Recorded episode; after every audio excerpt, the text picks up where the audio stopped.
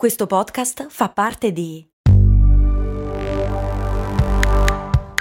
Voice Podcast Creators Company.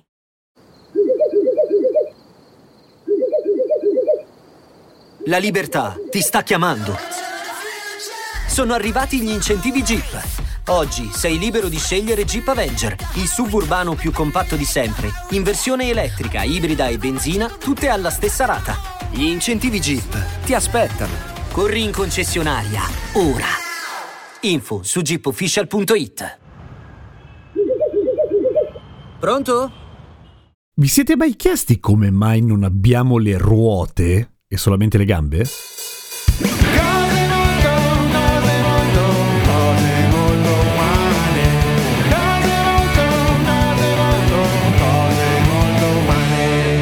Ciao, sono Giampiero Kester e questa è Cose Molto Umane, il podcast che ogni giorno ti insegna o ti spiega qualche cosa. Seriamente, se non vi siete mai chiesti come mai non abbiamo le ruote, cosa state aspettando, chiedetevelo subito. Comunque, credo che bene o male ce lo siamo chiesti tutti a un certo punto. Perché noi esseri umani oppure gli animali, tipo quelli che devono andare molto veloci come i ghepardi, non hanno le ruote? Certo, noi umani abbiamo le macchine o se dobbiamo stare sul piano individuale abbiamo i rollerblade oppure gli skate, che sono notoriamente molto più fighi dei rollerblade, ma non fanno parte del nostro corpo, ok? Cioè non c'è un animale là fuori che usi effettivamente la ruota come modo di locomozione. Cioè ce n'è uno, ma non è propriamente un animale, è un batterio che usa il flagello che è una sorta di codina che effettivamente riesce a ruotare. Oppure c'è un altro esempio a dir la verità, un tipo di vongola che ha nel suo stomaco una sorta di piccolissimo bastoncino che ruota e si scioglie all'interno dello stomaco. Però insomma sono casi limiti e comunque se non è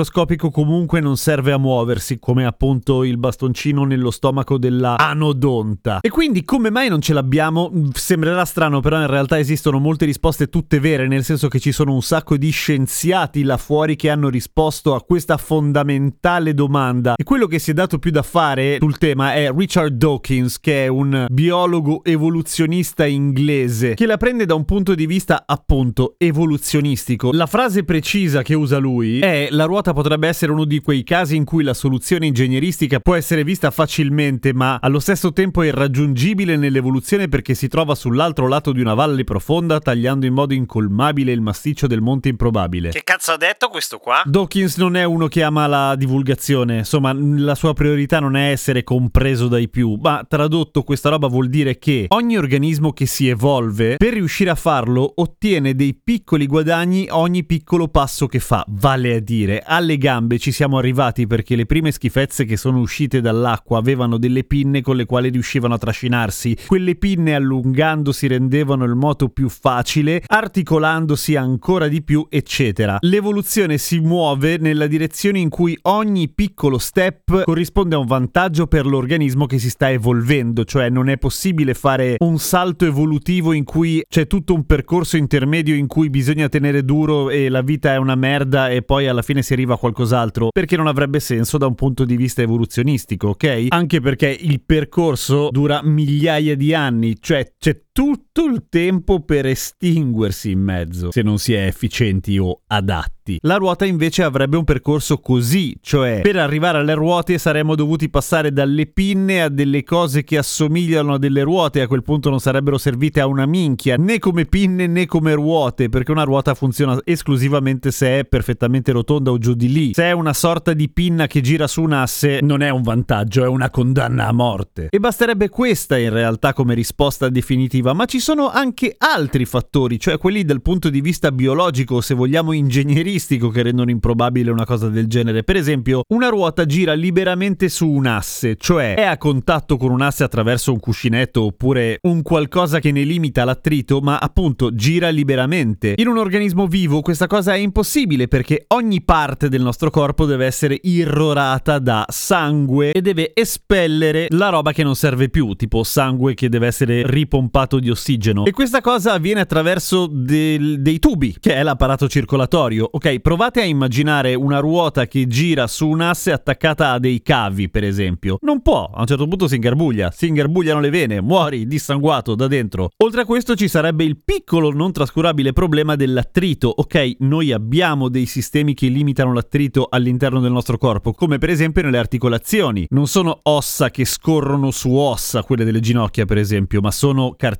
che abbiamo già incontrato qualche puntata fa, che sono già di per sé scivolosine, lubrificate per di più dal liquido sinoviale, che serve proprio a quello, è un, un olio lubrificante, ma comunque non basterebbe. E poi c'è il problema della propulsione, cioè tutti i grossi animali si muovono attraverso i muscoli, i muscoli possono contrarsi e basta. Per spingere una ruota dovrebbero essere capaci di contrarsi, sganciarsi, riagganciarsi un po' più là e ricontrarsi, insomma non, non, non è possibile. E poi c'è un ultimo punto che è sempre sottolineato dal buon Dawkins che è molto interessante. In realtà dal punto di vista della funzionalità la ruota serve sì e no, cioè riprendendo l'esempio dell'inizio della puntata, il ghepardo che è quello che deve andare veloce, se gli metti le ruote dove cazzo va nella savana che è piena di buche? Avrebbe bisogno di fare delle strade. E non è che gli animali non siano capaci di fare le strade, sono capaci di opere ingegneristiche della Madonna. Il problema è che le strade, rispetto ad altre strutture, possono essere usati sia dall'animale che la costruisce che da tutti gli altri animali che in qualche modo concorrono alla sua sopravvivenza. Nel caso del ghepardo, se avesse le ruote e fosse capace di fare strade in mezzo alla savana, quelle stesse strade le userebbero anche le gazzelle per fuggire e probabilmente ne trarrebbero vantaggio, anche perché nel frattempo avrebbero le ruote anche loro, se no si sarebbero estinte prima. Quindi verrebbe azzerato lo scarto e non avrebbe alcuna funzione. A sto punto molto meglio le zampe che sono off-road e funzionano ovunque. Tra l'altro Dawkins sottolinea come appunto il concetto stesso di costruire strade è intrinsecamente un gesto di cooperazione, proprio perché le strade le utilizzano tutti, è un po' come se facessimo un favore a un sacco di persone. Chi costruisce strade è una bella persona, per cui l'essere umano, tutto sommato, almeno da questo piccolissimo punto di vista, ci sta dentro, perché costruisce le strade. Per le automobili, che però devasta. Insomma, è un po' un gatto che si morde la gola. Ma fondamentalmente avere le ruote non solamente sarebbe impossibile, anzi è impossibile